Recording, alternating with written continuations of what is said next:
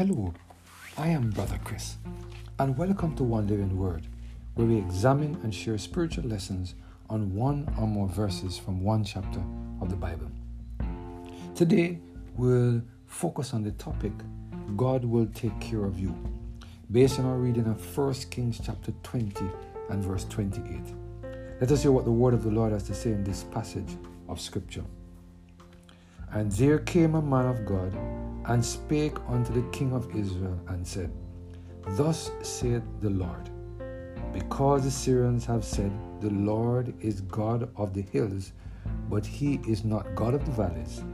Therefore will I deliver all this great multitude in thine hand, and ye shall know that I am the Lord.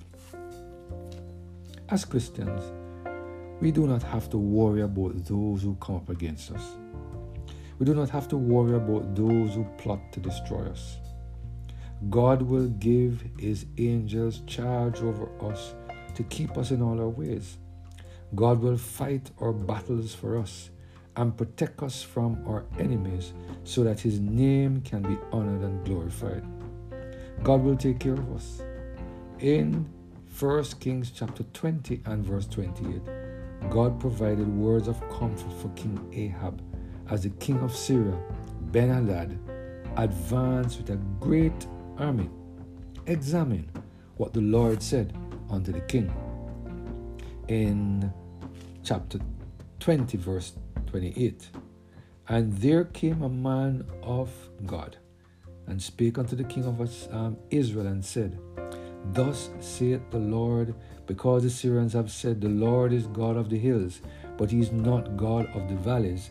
Therefore will I deliver all this great multitude in thine hand, and ye shall know that I am the Lord. Do you see what will happen to our enemies who believe that because they are bigger than us, that they have some advantage? Do you see what happens to our enemies who speak about God in a negative way? Matthew Henry, in his commentary on this text, this is what he said Ahab is encouraged to fight the Syrians, notwithstanding the advantage of confidence and confidence. A man of God is sent to him to tell him that this numerous army shall all be delivered into his hand, but not for his sake be it known to him, he is utterly unworthy for whom God will do this. God would not do it because Ahab had praised God or prayed to God, but because the Assyrian has blasphemed God and had said, He is the God of the hills and not of the valleys. Therefore, God will do it in His own vindication and preserve the honor of His own name.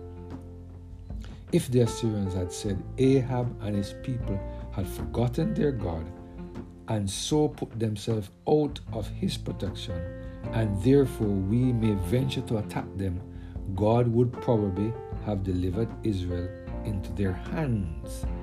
But when they go up upon a presumption so very injurious to the divine omnipotence and the honor of him who is Lord of all the hosts, not only in hills and valleys, but in heaven and earth, which they are willingly ignorant of, they shall be undeceived at the expense of that vast army which is so much their pride and joy. End of quote. Here, the Lord is reminding us that sometimes we gain victory over our enemies not because we deserve it, but simply because our enemies have spoken ill of God. God is also reminding us that although our enemies might look stronger than us, God will provide the strength we require to gain the victory over them. Not only will God fight for us, He will use this battle to strengthen our faith and confidence in Him.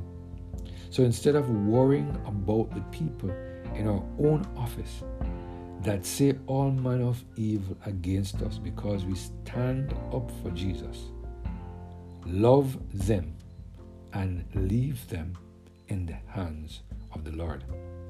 Instead of worrying about those who gossip about us at school, love them and leave them in the hands of God. When God fights for us, we have nothing to worry about. His army is stronger than any other army in the world. I pray that we will continue to put our trust in God and allow Him to take care of us in every situation of our lives. Let us pray. Our Father, we thank you, Lord, for this reminder that you will take care of us. Help us, Lord, to trust you and to know that even though the enemy rise up against us, you will deliver us from the fiery darts of the wicked, we pray.